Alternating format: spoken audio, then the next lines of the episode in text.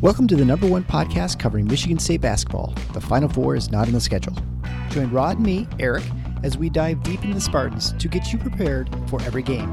Subscribe today for in depth recruiting updates and fantastic interviews with today's important college basketball personalities like Robbie Hummel. Thanks for having me. I uh, I have listened to your guys' podcast numerous times on drives throughout any Midwestern Big Ten city. So I, I am big fans of your guys' work. Jay Bilas. And next time, hey, if anybody in Michigan wants a December tee time, call me. You wimps won't show up, but I'll I'll be there. I'll be there and play in the cold. And Izzo will be in front of the fire with hot chocolate. Coaches Thomas Kelly. Oh, no problem. Glad to be back, man. Glad to be back. Mike Garland just can't sit there and trade twos for threes. You can't do it. You're gonna lose. Coming down the stretch, you're gonna lose. And more. You won't find better coverage of Spartan hoops than you will get here. For both the casual and hardcore fan, come along as we take you for a green and white ride.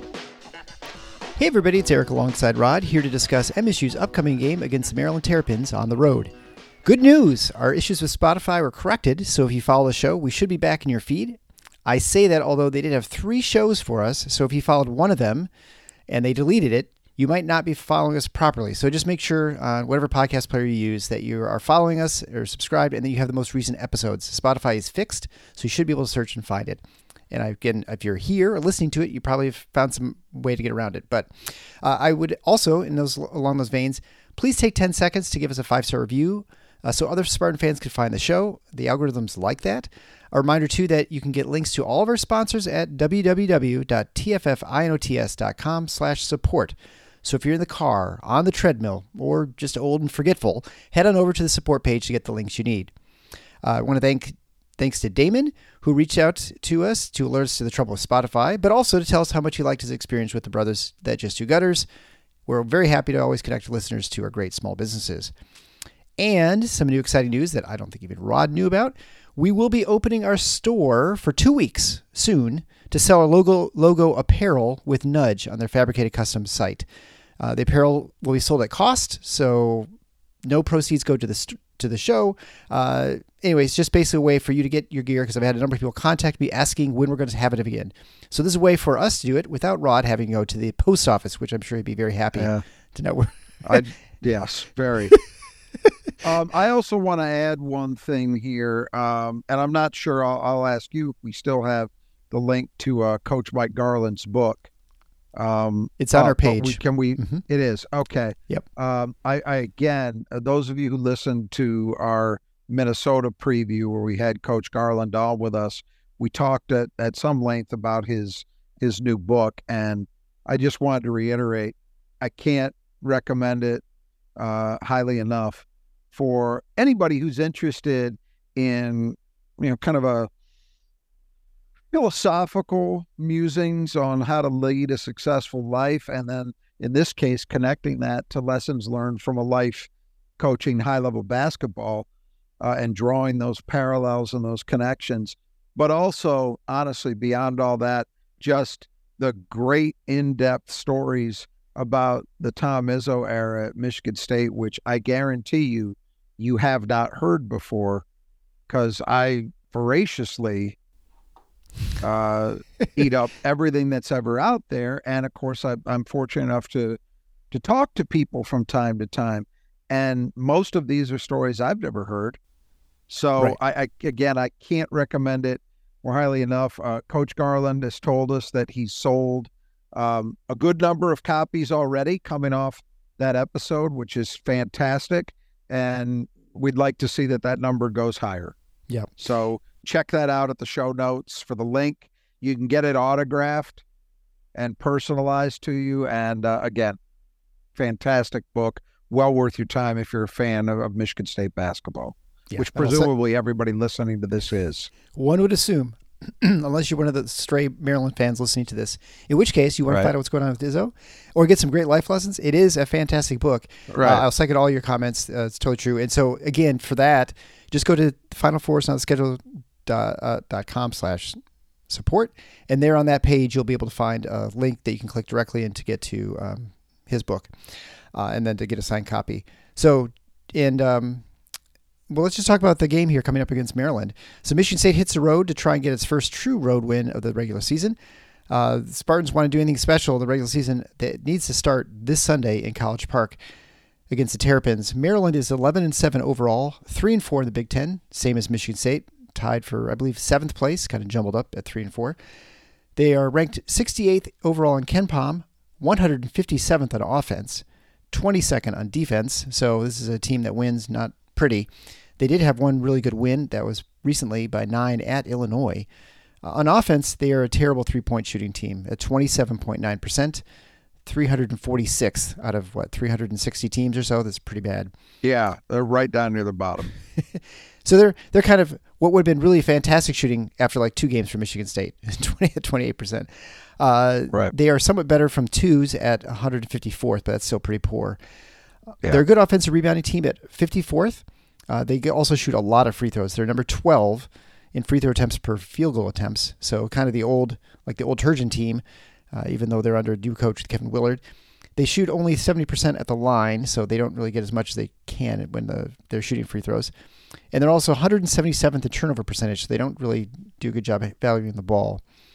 On defense, they are elite. They are number 11th against twos. They are 36th in block percentage, and they do generate a lot of turnovers. They rank 64th, and a lot of those are forced turnovers uh, because they're 92nd in steal percentage. They do foul a lot, which is not surprising uh, because of their, I think, just the way they play probably, and don't do a very good job defending the threes. They put them at 165th in percentage against, but they don't allow a lot of attempts. Uh, they're number 11th in three point attempts per field goal uh, attempt. And they are a slow team, which seems like we've been grinding through a lot of these recently. They're 294th overall and 222nd in length of possession. Okay, so this is year two of the Kevin Willard era, and last season they were they were at a spot where they had some talent coming back, although not a ton, and they were mixing in uh, some guys from the portal, as most programs are, with Kevin Willard coming over from Seton Hall his first year at the helm, and expectations were muted because Mark Turgeon's last team, uh, which he retired early in that season then Danny Manning saw it out. I don't believe was even a postseason team at all. I don't even think they went to the NIT. So.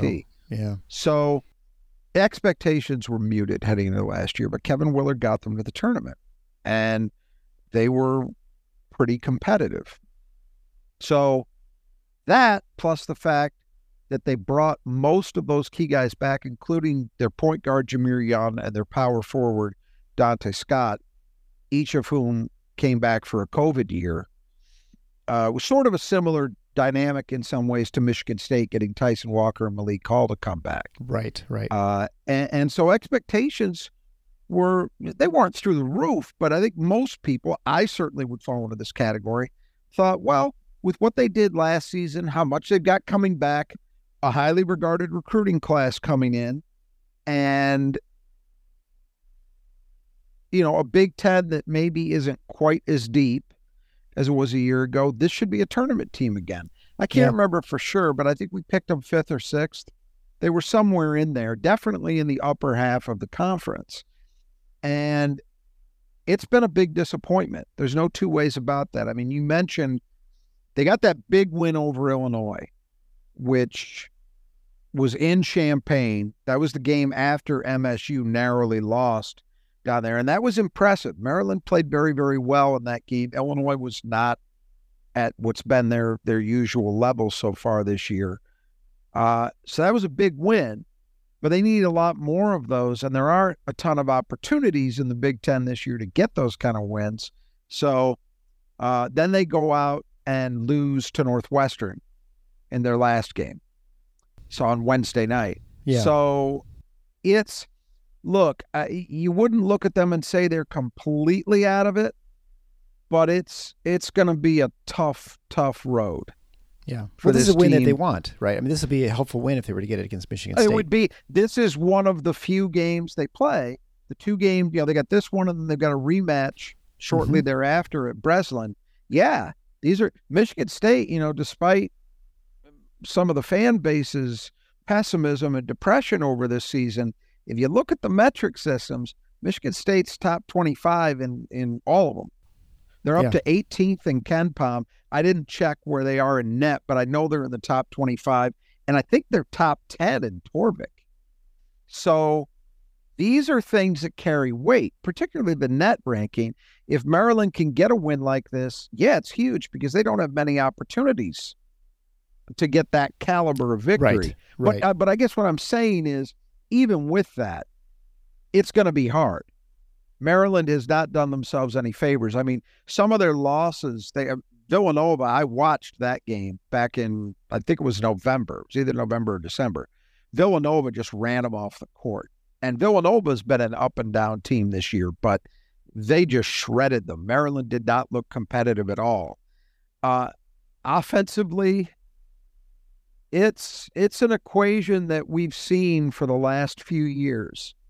They can't hit the broadside of a barn shooting the ball. they are a terrible, terrible, truly awful jump shooting team, and they're only marginally better inside the arc.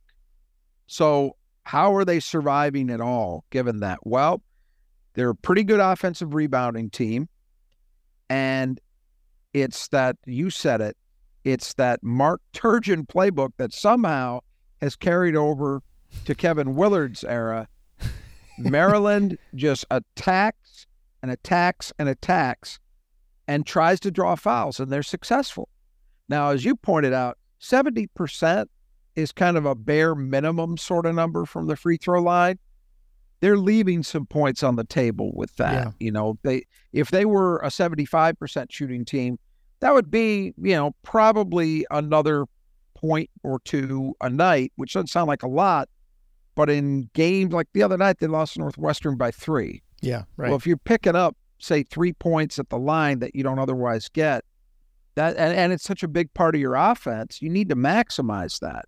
Uh, they have two guys shooting, I believe, shooting more than seven free or right at seven or more free throw attempts per game. Jahmir Young, their point guard, and then uh, Julian Reese, their yeah. center. Right. So this is a team with active guys who are looking to draw fouls. So that's the deal there.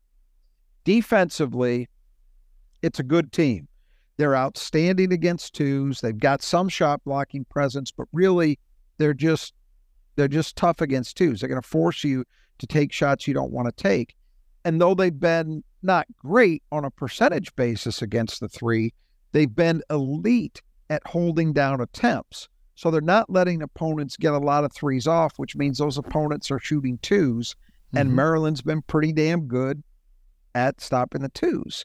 They're they're a mediocre defensive rebounding team. Um, the the and you mentioned the turnovers. They're pretty good in generating those.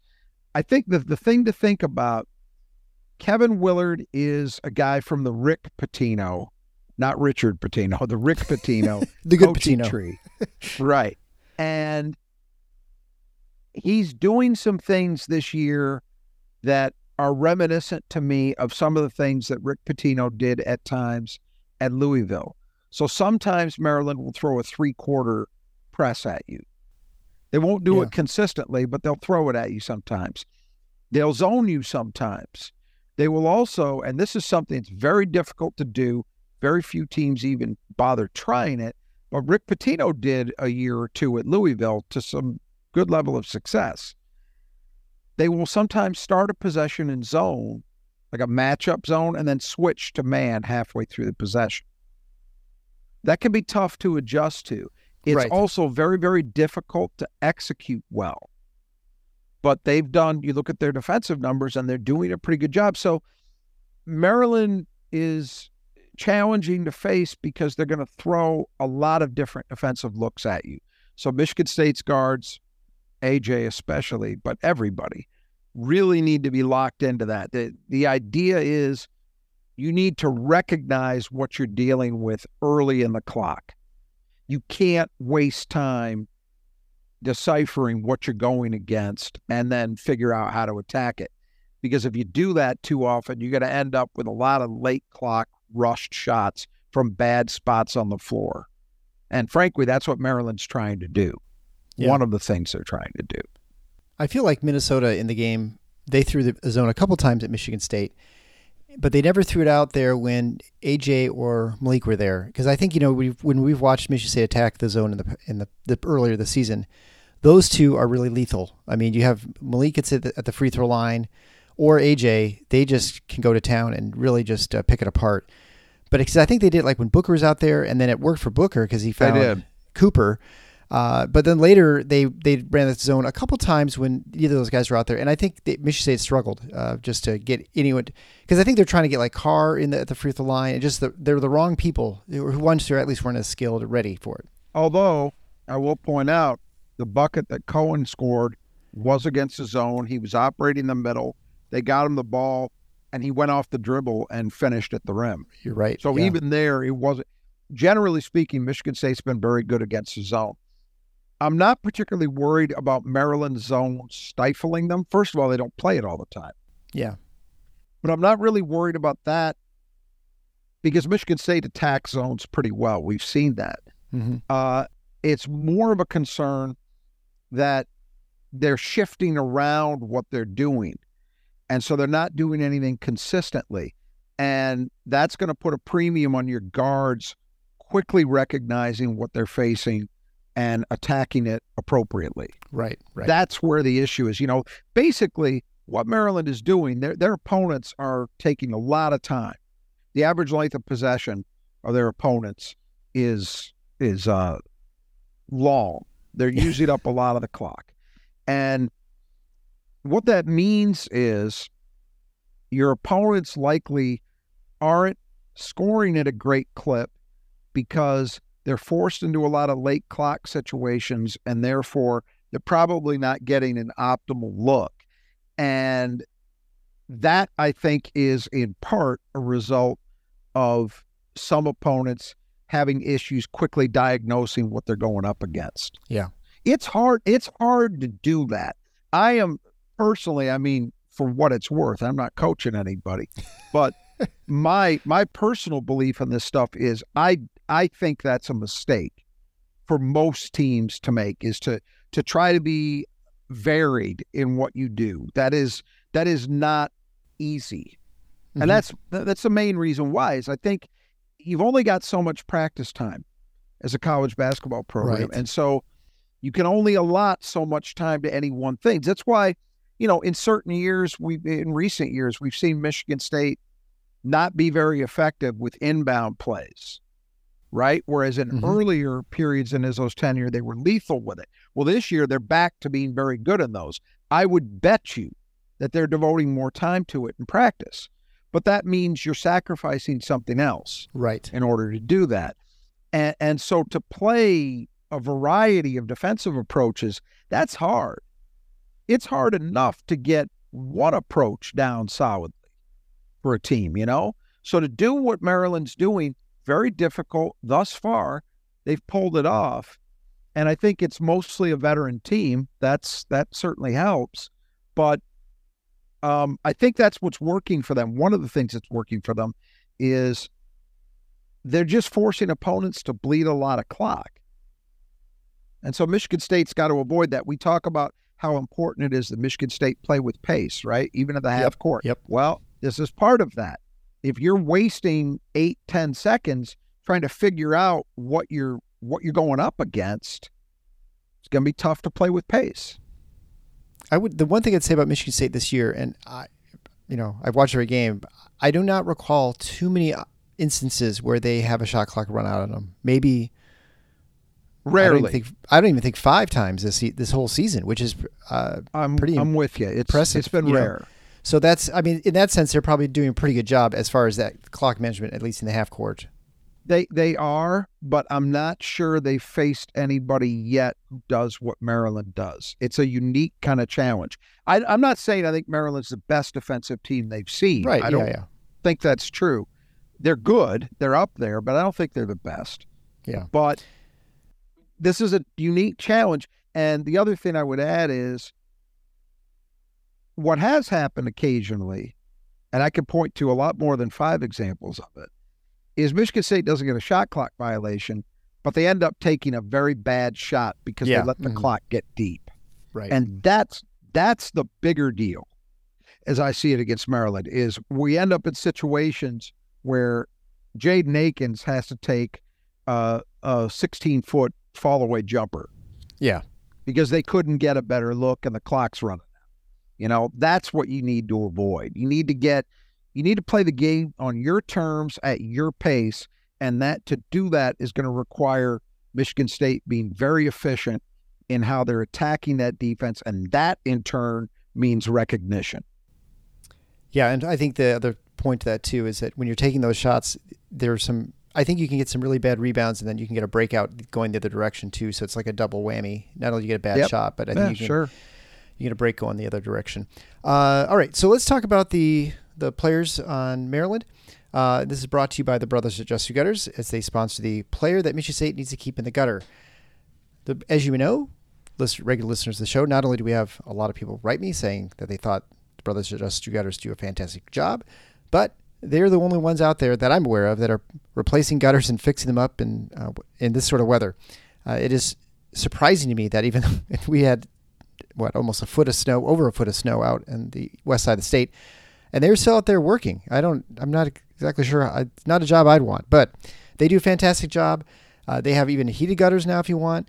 Uh, but if you have leaky problems around your gutters, it, as you know in Michigan, if you have water problems and it's by your house, it causes all kinds of problems inside your house, and that's something you want to avoid. So, contact the Brothers Adjust Your Gutters. You get 10% off if you mention Final Four when you get your estimate. And just like I said before, go to our support page, and there you can find a link to find an estimate. If you're on the west side of the state, you can talk to Kurt and his team, or on the east side of the state, you can talk to Greg and his team to help set you up. And again, that's for residential and commercial, whatever you need done. All right, so beginning with the starters, we'll start with Jahmir Young, who's one of the players you mentioned returning back from to um, this season. A six-win senior point guard, 20.8 points a game on 44, 33, and 90. Uh, almost seven free throw attempts a game. Top assist guy over four game, but does turn the ball over quite a bit. So almost uh, three turnovers a game. He does generate a bunch of steals, like 1.7 steals a game, and pulls down 4.2 rebounds a game. So active all over the court.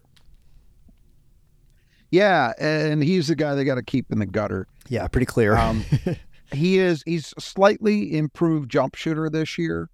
Can't remember off the top of my head where he was last season, but I think where he at thirty four percent right now from three. I think he was a I think he was closer to like thirty percent last year. But the deal with Jahmir Young is this. He is the catalyst for what they do. So he is very aggressive. I wouldn't quite put him in the Melo Trimble, uh, Anthony Cowan category in that regard, but he's close um, draws a ton of fouls, gets to the line a bunch, and he's a good free throw shooter. Uh, so he converts when he gets there. Um, decent enough shooter that you got to worry about him on a team that doesn't have many of those. So those are the issues in dealing with him. And then defensively, he, you know, he's their leading steal guy. So he's a guy who's going to look to create some havoc uh, in terms of generating turnovers via the steal. So a, a guy you just the, the the bottom line is simple. You've got to you've got to try to find a way to at least contain him. One one positive from Michigan State perspective is as you mentioned, he's a high turnover guy. yeah. So he's not even close to a two to one ratio. He's well below that. It's like might not even. It's not even one point five to one. It's closer. It's closer to one to one. So he may he does a lot in terms of generating offense for others, better than four assists per game, but he also kicks it around. So if you're Michigan State, I think that's a big that's a big thing coming into this one is Maryland is mistake prone and it it starts at the uh, head of the snake so to speak it starts with their point guard and if you can if you can force him you know what I think of immediately is something that this Michigan State team has been very very good in in getting done this year and that is when a guard or anybody really because they were doing it they did it to Dawson Garcia uh, the other night so it's not even just guards but anybody looking to go off the dribble Michigan State has been very good with help guys being able to reach in and knock the ball loose.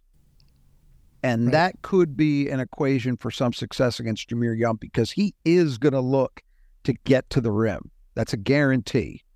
And, you know, if, say, Tyson's guarding him and AJ's in help position, as he was in a play against Dawson Garcia, I think it was last night, where AJ just kind of reached over, knocked the ball loose, turnover. Those opportunities probably are going to be there. Can Michigan State do it without fouling? That's an open question, but they need to. Yeah, and I and in the, against a team that can't shoot outside of uh, I guess it'd be Donta Scott. We'll talk about in just a moment. Uh, you probably can cheat a little bit more and probably work a little bit harder to prevent yes, that dribble drive than you absolutely. could other teams. without question, because that's a really good point. Because there are other guards, there are other guys in the perimeter. It's not like it's not like they've got a lot of shooters that are going to be, you know, Young is one of their best shooters. So if he's going off the dribble, you're right. Your concern about the driving kick is maybe not where it is with a lot of other opponents. We'll talk about one of those guys, DeShawn Harris Smith, six foot five freshman. Uh, struggled a little bit this year. He's averaging 7.2 points a game on 34, 17, and 59 shooting, and also averages almost five rebounds a game. Yeah, there there you go. Case in point. Now this kid was very highly regarded. I mentioned earlier Maryland, one of the reasons people were bullish on them to some extent is that not only did they return a bunch of guys who had done some stuff there, but they were bringing in a recruiting class that people really liked.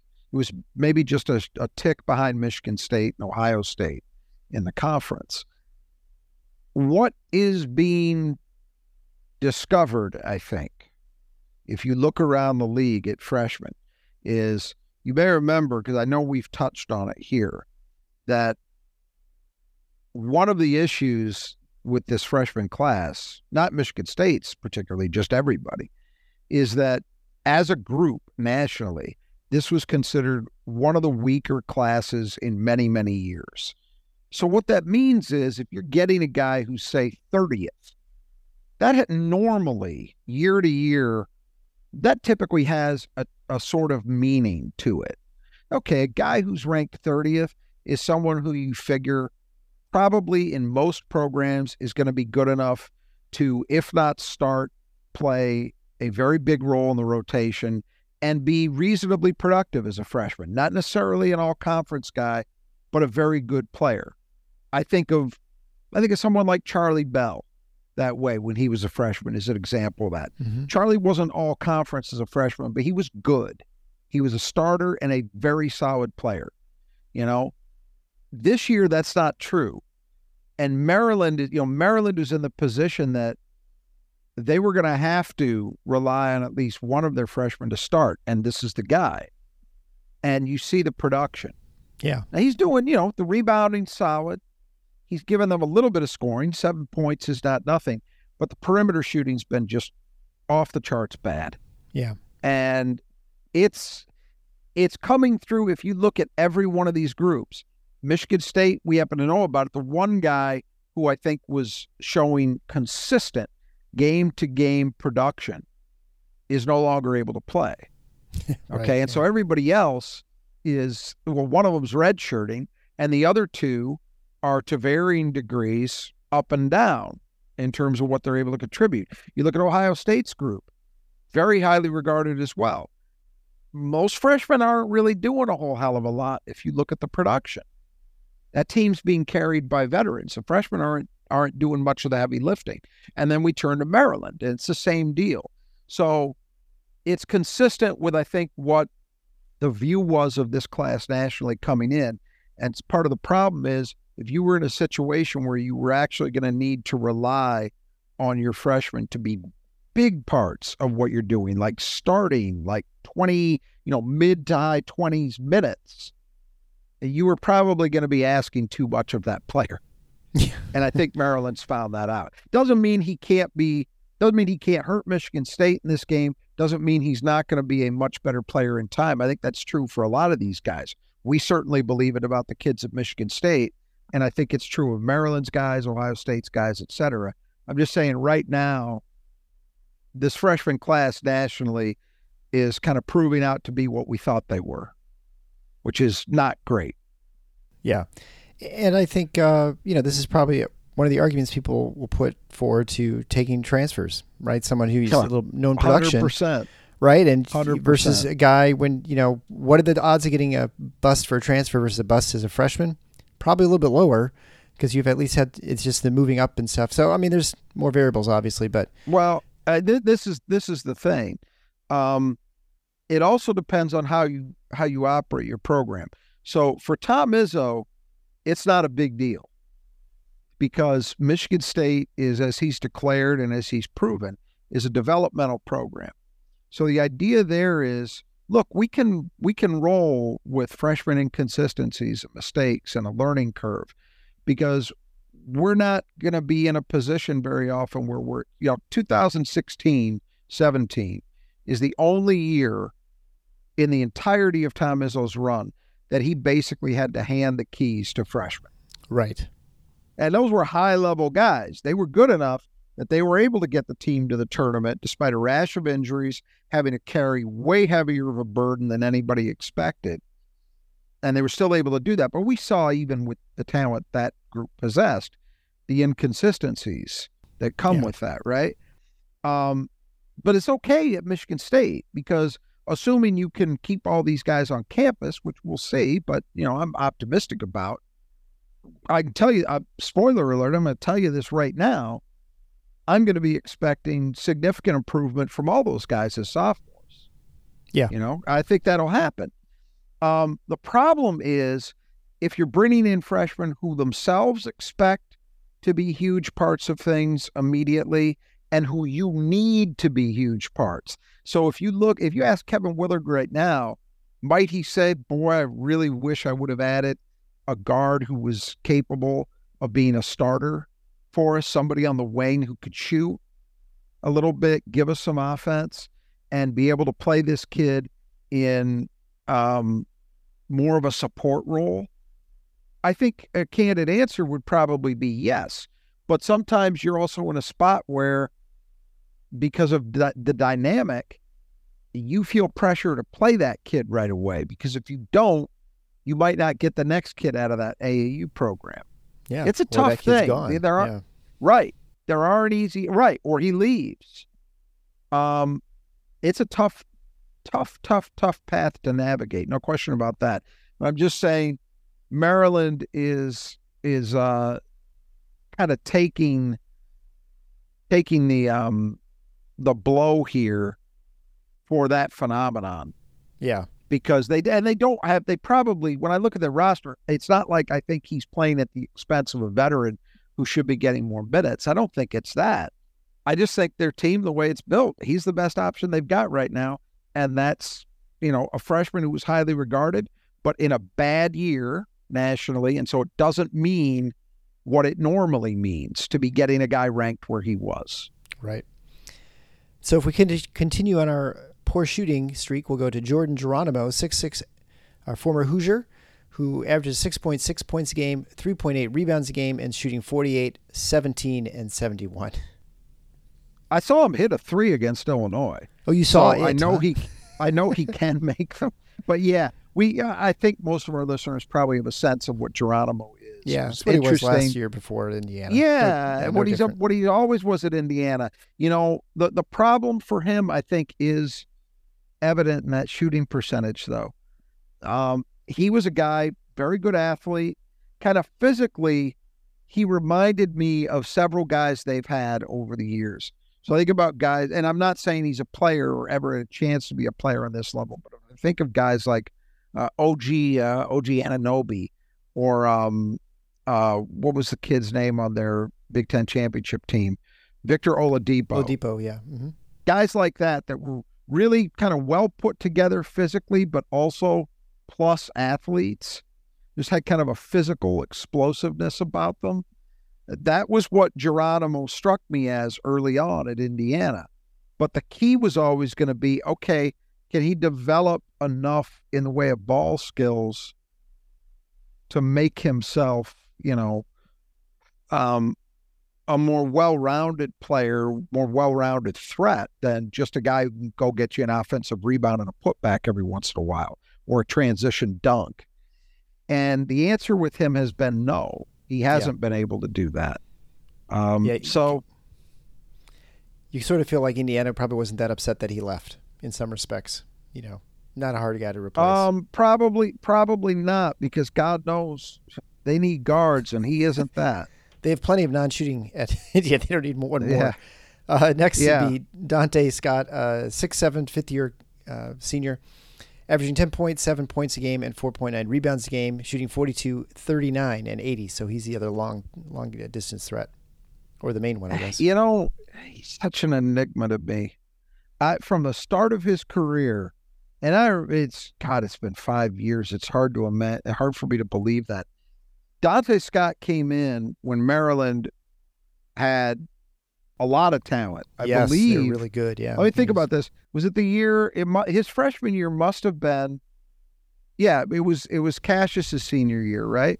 So yeah, 18. he was a freshman on a loaded team, had a lot of veterans, and he was not the guy who was. But there were guys in his in, in his freshman class who were ranked higher, that expectations were higher for at the start of the year. But Donta Scott was the guy who broke through, and I really liked him. And I thought the COVID year, I thought he was um, so his sophomore year, I thought he was such a tough cover because he's six seven and burly, so he could do things down low, but he could hit the three. I believe he was above forty percent from three that year, and he was a guy they ran offense through. He could handle it a little bit. He could pass. He could go. You know, face you up and do things off the dribble or with the jumper. Very difficult guy to deal with, and I just thought this this is this is a star. And then he had an awful junior year. Last year was kind of a bounce back. He was pretty good. And this year he's pretty good. I mean, the shooting numbers are much better than they were. So he's a threat, as you alluded to. He's maybe the guy who's a threat Yeah. from three. Um, and he still got that combination. He's in. He's a little less burly than he used to be because he got himself in better shape. And I still like him. I'm just when I look at the numbers, you know, ten points a game. You know, you know what it is, and I I hate to say this, but I would assume that Maryland fans look at him in at least a general, some general respects, similarly to maybe the way Michigan State fans look at Malik Hall. I was going to say, I bet that's, They- that's where you're yeah, they you have to you see the potential, and yet you look at the production, you're like, well, it's not bad, it's good, but it's not great. And sometimes he looks like he could be great. Um, so he's an interesting guy to me, but I've I've always been a fan of the the versatility. They also, by the way, run a lot less through him. Now, part of that was because during the year or two where he was doing a lot of playmaking, it was or immediately after Anthony Cowan left, and that was during that Eric Ayala period. Uh huh. They didn't really have great point guard play, so I think they kind of had to do that with him. He was the best of the options they had available. Now they've got, you know, they had Jahmir Young last year and this year.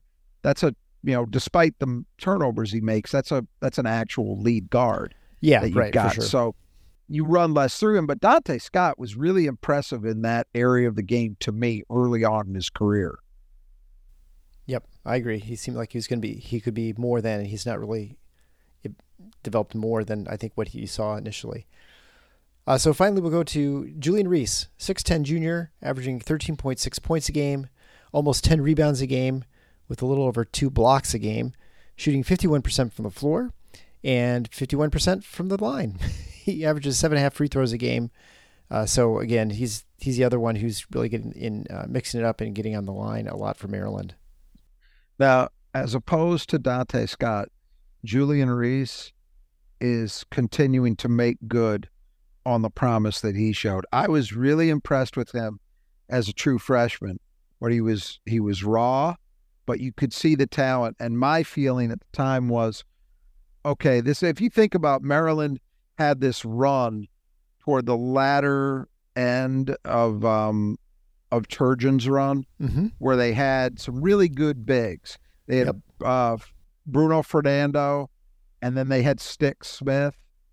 And those guys were really, really good. And I looked at Julian Reese when he was a freshman, and uh, and he was not a highly. He might have been top 100, but it was lower echelon of the top 100. He might not have even been top 100. He was he was not a, a premium recruit. But I saw him play as a freshman. I thought this is the next great Maryland big man if he stays on track. And you know, as a freshman, he was up and down in terms of the level that he played at, but um, he was he showed promise. Last year, he became a really solid player, and now you see him right on the verge of being a double double guy, and he's blocking more than two shots per game. Yeah, and he gets fouled a ton. So it's happening. He is a load inside. He's big, he's gotten a lot stronger, and he's still very athletic and very active.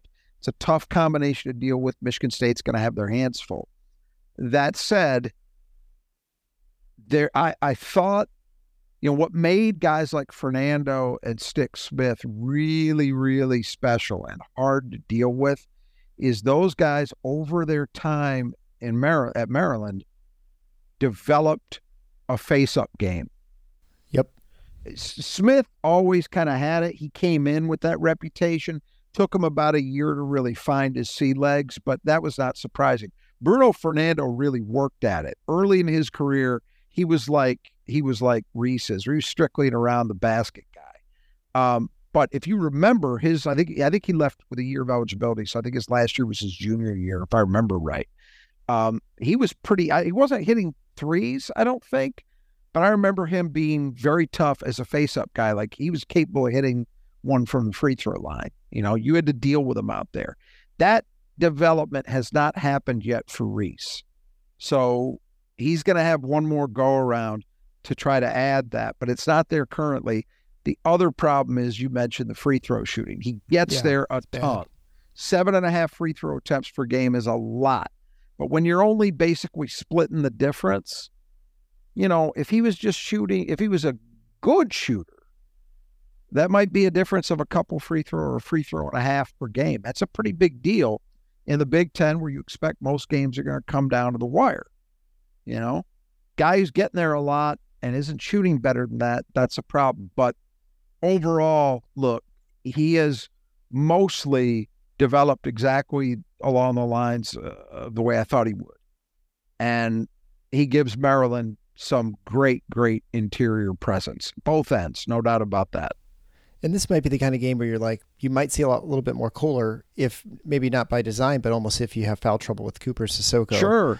And so we may see more just out of necessity. You make you make a good point.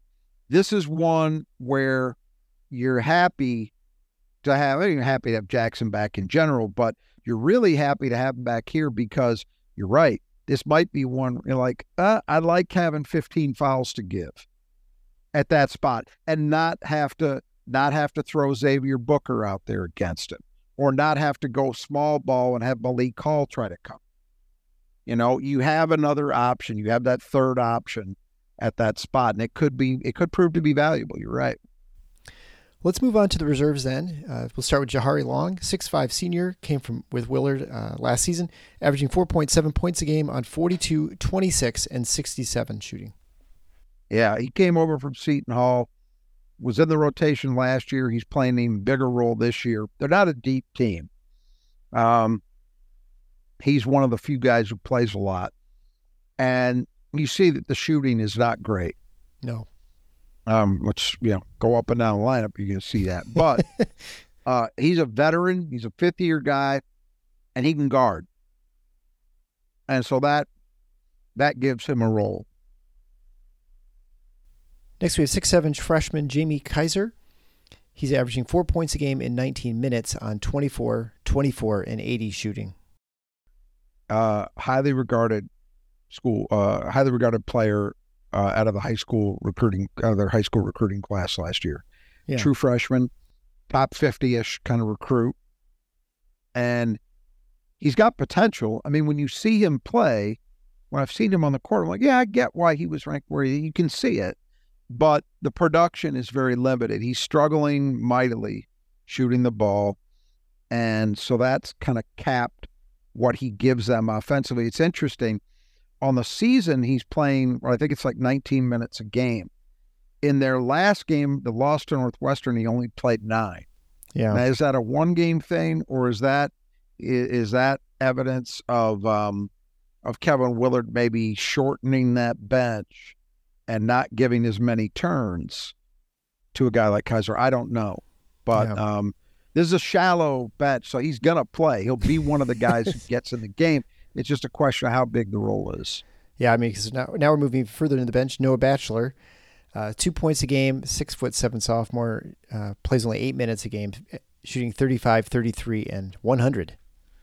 I mean, 33 is not bad for this team, but no, it's but he's two points a game. He can't be shooting more than Right, like four in the it's- ga- season. It's low volume. Yes, very low volume. He was a guy they added. He was a late addition to the recruiting class. I think it might have flipped him somewhere when Willard got the job. But he's a Maryland kid, and he played a little bit last year, playing a little bit this year. Not a major role, but you know he's somebody they hope to develop over time. And for now, he's giving them spot minutes. and finally, uh, Caleb Swanson Roger, 2.1 points a game, 1.7 rebounds a game in seven minutes. Six foot 11 Canadian freshman. Uh, is also third in the team with blocks, uh, but only just has nine. Yeah, big big kid. Uh, they'd like to add some more strength, but um, you know that height you can't teach, and he's. It's not like he's you know Marcus Bainham as a freshman. he's. I, I would think he's a guy that they're looking at as having a real chance to be a big part of what they do down the line. But it was always true that this year it was going to be like this, where all right, he doesn't. I think he's played I think he's played in all but one or two of their games, but uh, but he doesn't play a lot of minutes, and so he's there just to provide a little bit of relief if Reese is out of is out of the game for some reason. Uh, but he's the only other legitimate five man that's in the rotation. Um, so it'll be interesting to see how he develops. Um, he's uh, bet you mentioned he's third on the team in blocks, so he's showing some potential to uh, to maybe be a presence there for them in that regard. And then we'll see how the rest of his game develops. But I wouldn't expect to see him play a ton, unless, Yeah. barring foul trouble. Right, exactly. Yeah, because you want Reese out there as much as possible. All right, so let's go to our squeegee squad. Who cleans the glass the best for Michigan State? Uh, brought to you by the Squeegee Squad of Grand Rapids. As you probably know, they are the ones who will clean your clean your windows, but they also do other things. They can power wash your house. They can clean windows in commercial buildings, also high rises. Whatever you need done in the west side of the state, the Grand Rapids area, uh, Troy and his team will take care of you. Uh, you get 15% off if you mention rebound for your free estimate. You can find information for that underneath in the at the support page or underneath in the podcast player uh, that you're looking at right now. Uh, again, the Squeegee Squad of Grand Rapids. Uh, they'll even come out in generally any weather, unless it's like where it's their buckets just full of ice. Then they'll have to wait a little bit. But they'll come and do everything. They'll do the interiors, windows, the screens, the windowsills, whatever you need done. They'll do give you estimates for all that, so you just decide what you want. It's very nice a la carte service, so you can't go wrong with the Squeegee Squad. All right, so right now you're on a bit of a run. You've had two in a row. It's three to two. Uh, I don't. I think I get to pick first this time for who we think Michigan State will have uh, the most rebounds. I think Mady Sissoko. I think we'll go with. I think he's due in a game like this. I think we'll go with Mady, who will do best cleaning the glass. Who are you going with, Rod? Malik Hall. Yeah. Uh, I'm going to ask him to carry me home again to a second, uh, to That's another right. win.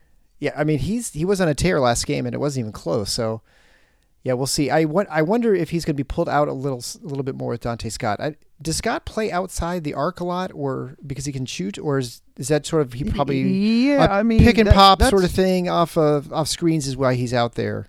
that's always you know that's always been the way he's played. He's definitely he's definitely a guy who could stretch the floor a little. Um, it's not consistently that way, but yeah, you could you could see that, and that might impact it might impact Malik's ability to hit the boards. But honestly, um, you know, if Mady's if Mady's off the board, I that's the that's the number two choice. You know, you the only other way you can really go at it, unless a freaky thing like you know Jaden Akins having one of those games, Yeah, uh, unless that were to happen, the only other thing you gotta you gotta hope for if you're gonna pick somebody else is well, I'm gonna I'm gonna guess that Carson Cooper just has a bigger rebounding game in his minutes than Mady has. And if I'm faced with that choice right now, I'm gonna take Malik. Yeah. Well, and certainly I think the one thing that maybe may come into play that we can't even account for is foul issues for Michigan State. You might see someone get Absolutely. a quick second that foul and then it too. totally right. changes That your could- opportunities. Marty Marty gets two fouls in the first five minutes. Carson Cooper's going to get a lot more opportunities. Yep. Jaxon absolutely. Kohler too. Sure. So- Yeah. All right. Well, let's move on to five keys of the game brought to you by Nudge Printing. Hey, everybody. It's Eric alongside Gabe Viscomi, owner of the fantastic sponsor of the Final Four is not on the schedule, Nudge Printing. We're here to take a peek behind the curtain of Nudge Printing. So, Gabe, your logo is a flying corgi, uh, corgi, I guess. Uh, pronounced- what is the significance of that, that logo? Uh, you know, we start off as like a flying pig, and originally it was like, well, okay, we're starting a new business, like when pigs fly type of thing. Like, we'll see if we can make Yeah. this work. Um, but we just recently changed it to like a flying corgi, and we just wanted to be kind of fun, like memorable. You know, like um, you don't really. I mean, you see a lot of like flying pigs around, and I've never seen like a flying corgi before. So I was like, I think that's fair to say. yeah. So it was like, you know, this is cool. Like, let's do something fun, like spice it up a little bit. And uh, yeah, we just changed it. That's sort of like uh, just kind of explains Nudge Printing, right? It's a little fun company. Yeah, that's what we want it to be. We want it to be a fun time. Okay, and again, just a reminder: Nudge Printing will be having uh, will be announced the new uh, trivia question at the, after the conclusion of the Maryland game, so that your opportunity to win a hoodie. So we're actually a really big prize this time. So make sure you listen in. I know everyone's gonna be watching the Lions game and not listening to our. Post game Maryland show right away, but it'll be there for a couple days. Uh, we'll also mention the trivia question will be open for about a week or so, so you have opportunities to get in the ent- get into the the entry entry in for the nudge printing hoodie. All right, so first key to the game is ball movement. Uh, we've seen this a couple times now from Michigan State. So as you mentioned, we've alluded to a number of times already. Maryland, good defensive half court team. Uh, Michigan State has to move the ball to in order to get good looks, and so they have to not get those last second hand grenade shots at the end of the shot clock. It's look, bottom line, and and truthfully, it's movement general because it also means that guys are aggressively getting into getting into the sets they want to run, um, you know, setting good picks, timing picks properly, you know, all all of that stuff. In a nutshell, you just you need to be playing with pace and with purpose offensively. That's how I'd put it. Yeah, um, Because otherwise, it's going to be tough to generate the number, the quantity of good looks that you need to in order to win this game. So that's, and as we talked about earlier, some of that's going to come down to Michigan State recognition. Are they in zone or are they in man? If they're in zone. What kind of zone are they in? Get get your guys point guard's job. Get your guys uh, get your guys set up correctly, and get into it. And don't waste ten seconds trying to figure it out. The next key to the game is defend without fouling. So the Terps, as we mentioned before, average a lot of free throw attempts, and Jahmir Young and Reese each average over seven. So, and you know, Michigan State's bench is also not super deep, super deep, and so you obviously want to avoid foul for that reason too. Yeah, and just it, it, you know, Michigan State has a rhythm that they like to establish in terms of playing groups, the number of minutes, and when guys come in, and when they go out, all of Right. that stuff. And so anything that happens that disrupts that, you know, disrupts it and makes it harder for MSU to play with the rhythm they ideally want to. You know, that stuff isn't had those substitution patterns and playing time that's allocations are not happenstance. They're for they're for reasons. Right. And foul trouble is one of those things that can throw a monkey wrench into that. So apart from the fact uh, that you don't want to have that disruption, I think the other thing is, let's be very honest. Maryland is an offensive team sucks. Yeah, They they'll give do easy not- ways of I mean, I'm scoring. putting it, yeah, they can't. They don't shoot well. So when you look at that, you say, okay, what's our uh, what's our objective here? You know, the objective seems pretty clear to me. It's make Maryland score against you in the half court five on five. Do not give them free throws and limit what they we'll talk about in a minute, the other one, but limit what they do on the offensive glass. If you are doing those things, you're going to have a great chance to win the game. Yeah. But you don't want to bail them out. You don't want to put Jahmir Young on the free throw line for 12 free throws. You know, that's that's making it easier than it needs to be for them. And that leads right into the next key to the game is avoid giveaways. And so you don't want to give them you know, fast break points for a team that really Yeah. struggles in the half court. Well, and so there's two things here. One, they're a pretty aggressive defensive team. I mean, they're not all out garbage trapping stuff, but they'll throw some of that at you. And then even in the half court, they're aggressive. And also, as we talked about earlier, they rely on changing their defensive approach possession to possession to throw you off kilter. And that can also lead to opportunities where you might make a mistake and they get an easier chance to score. Maryland is not a transition based team at all, but if you're going to give them those chances via live ball turnovers, well, again, you're making it easier on them than you need to. Yeah. So Michigan State, once again, the guards need to recognize what they're seeing and adjust quickly, quickly and efficiently. Don't rush it because then you can also make a mistake. But get get it recognized and get into your sets. So the fourth key to the game is defensive rebounding. This is a, something Michigan Yeah. State is occasionally good at. it's and, and just at random times. And so hopefully this is one of those games where they actually are able to emphasize it and, and do well since Maryland needs it so badly for because they're so bad offensively. They need extra chances. Well, you know, the the thing here is on the one hand, this is not a team like Minnesota was where they're throwing out, you know, two six eleven guys at you. Yeah. Um, it's one legit center guy and then six, seven, and below. But the thing you got to remember is Donta Scott's capable rebounder. Um, their wings get after it. I mean, especially Geronimo is, you know, an athlete. Um, and his numbers aren't that great, but physically, he's a guy who's capable of doing some things there. Jahmir Young's really good for a point guard. He's a plus four rebound a game guy. So you know he's tracking down a lot of a lot of missed Yeah. shots. So um Michigan State as we we say almost every week, this is a big part of it, but it's an even bigger part of it in a game like this because if Maryland has their offensive rebounding limited, I think it becomes difficult for them to score enough points to win. If in conjunction with that, you're not fouling excessively and you keep the free throw attempts to a reasonable number, say, you know, mid to high teens, if you're able to do that somehow, and they don't offensive rebound, it's going to be almost impossible for them to score enough points to beat you. So it's critical for Michigan State to do that. It's it's a way that they can absolutely go a long distance toward winning it if you limit what they do here. And the fifth key to the game is the transition game. Yeah, it's it there there's two things here.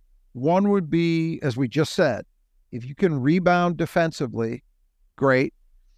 The second thing is, as we've talked about, Maryland is mistake prone in their own right. They will generate turnovers, but they also commit a ton of them.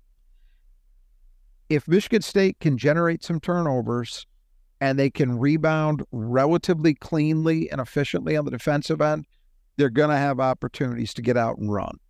And that's important because I think I think anytime you can avoid going against five on five defense against this team, the better off you are. More than more than most opponents. You know, that that we say that almost every week and it holds true for any game. It's true. You'd rather be in transition than not if you're playing MSU's style and you've got the personnel they do and all the rest. But a game like this, especially, man, if Michigan State could could repeat what they did against Minnesota in terms of transition play, that would be huge. I'm not Yeah. sure they can, but that's that's the goal. Well, I think that'll pretty much wrap it up. I guess the only other thing I'd add is that you know this is a, this is a reasonable opportunity for Michigan State to get a, a road win, Yes. uh, and they've got to win some games of the road. If you want to do anything in the Big Ten, the regular season, you obviously have to win probably a good four or five more games on the on the road, and this is a good place to do it. Make that a sixth key, because Michigan State has not won a true road game yet. Yeah, So you've got to break the seal on that.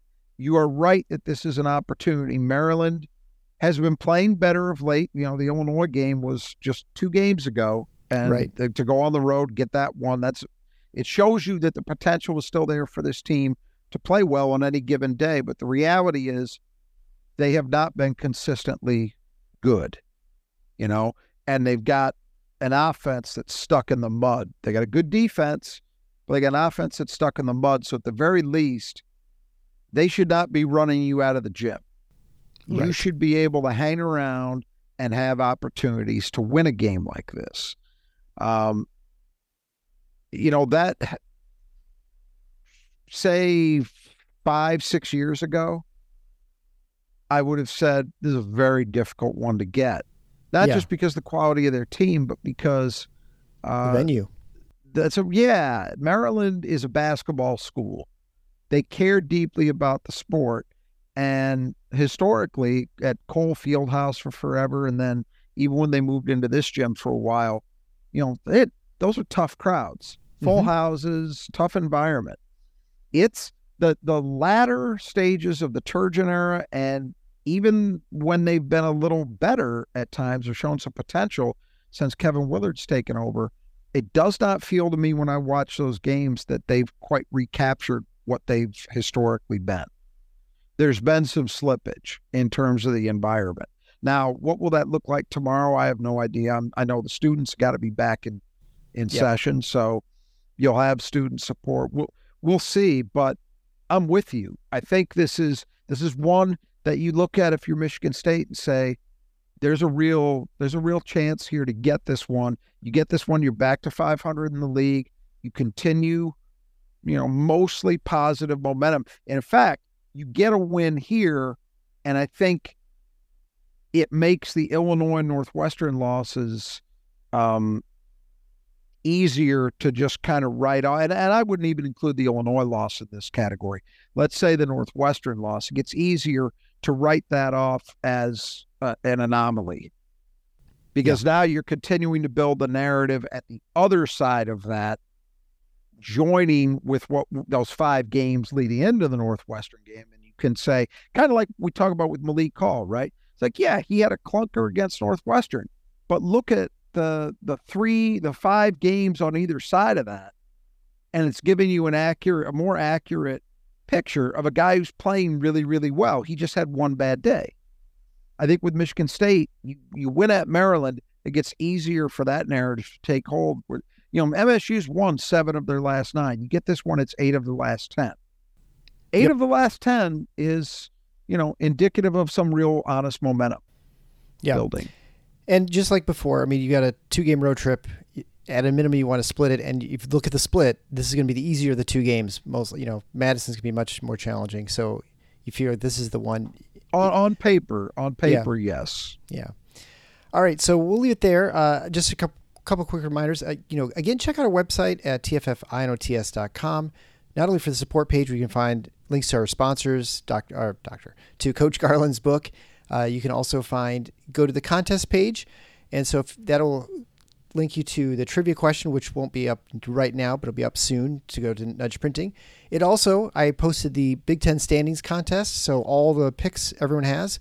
Uh, and just you know, you're talking about Maryland. You had Maryland as five. For some reason, I had Maryland as twelfth. So I don't know. We'll see. Okay. we'll see where we'll see where they end up. They could. I think either one's possible at this point in the season. There's so many teams jumbled up right in the middle. It's hard to know who's better than the others.